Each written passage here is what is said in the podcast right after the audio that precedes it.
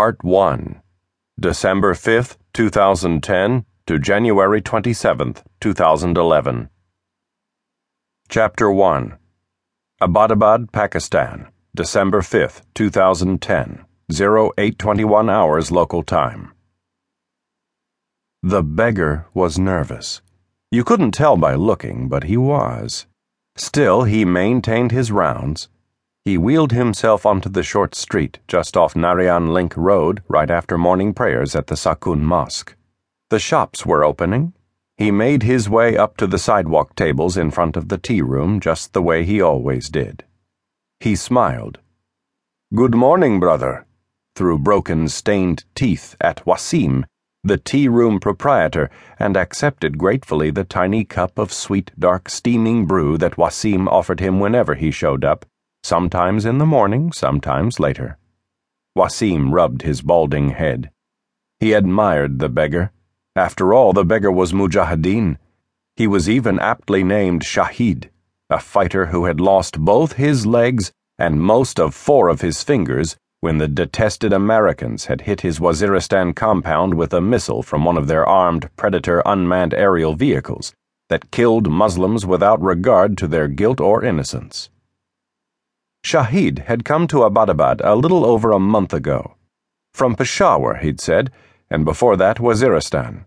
On his way to Islamabad. It wasn't far. Maybe he'd get there someday, God willing, to collect the money he was owed by the government. Those westernized thieves.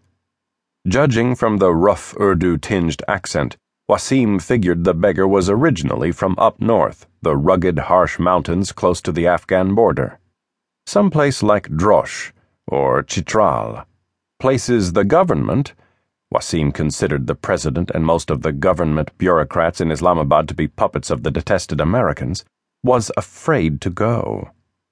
They grew them tough up there in the Northwest, thin air jihadis who could carry 60, 70 kilos on their backs all day, humping up and down the passes like mountain sheep. God's warriors who extracted a good price from the infidels, and sometimes paid one, too.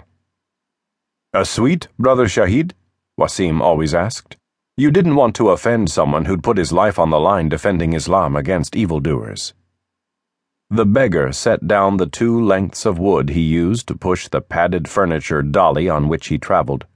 God bless you, Brother Wasim. And you, Brother Shahid. Wasim excused himself and returned almost immediately with a pastry, dripping honey sitting on a small rectangle of thin waxed tissue.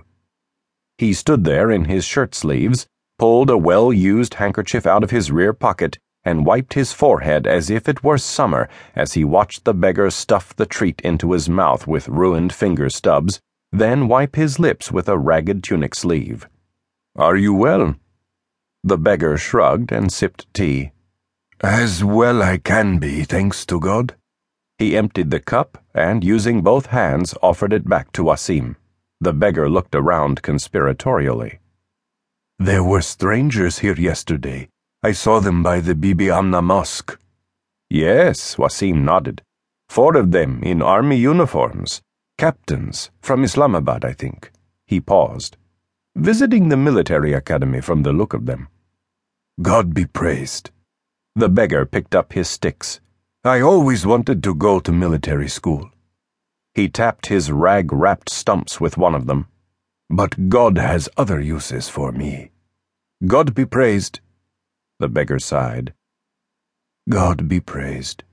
And then he swiveled, pushed off, and foot by foot wheeled himself down the street to the corner by the Iqbal market, where he sat for an hour, sometimes more, his back up against the wall his wooden bowl in front of him, collecting alms and intelligence.